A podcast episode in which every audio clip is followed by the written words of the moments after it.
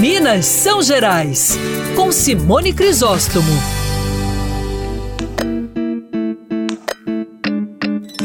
Conforme prometido, eu estou destacando os presépios de Minas Gerais. E a importância dos presépios não é só religiosa, mas principalmente artística.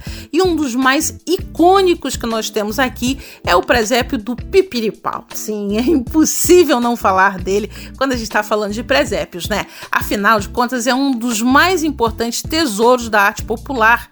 Ele foi sendo criado ao longo do século XX pelo artesão Raimundo Machado e sincroniza 586 figuras móveis que contam em 45 cenas a vida e a morte de Jesus Cristo, mas no contexto do cotidiano de uma cidade com toda a variedade de artes e ofícios. Para mim, é um dos mais belos do mundo e isso sem exagero.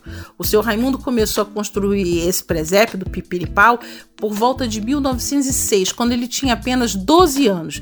Com o passar do tempo, ele foi incorporando materiais e figuras, envolvendo a família dele, que é muito bonito nessa história toda. E por volta de 1926, ele foi trabalhar numa empresa chamada Gravatar. Lá, ele conheceu um escultor português e com ele aprendeu a fazer formas de gesso. A partir daí, presépio foi ganhando ainda mais vida e mais encanto.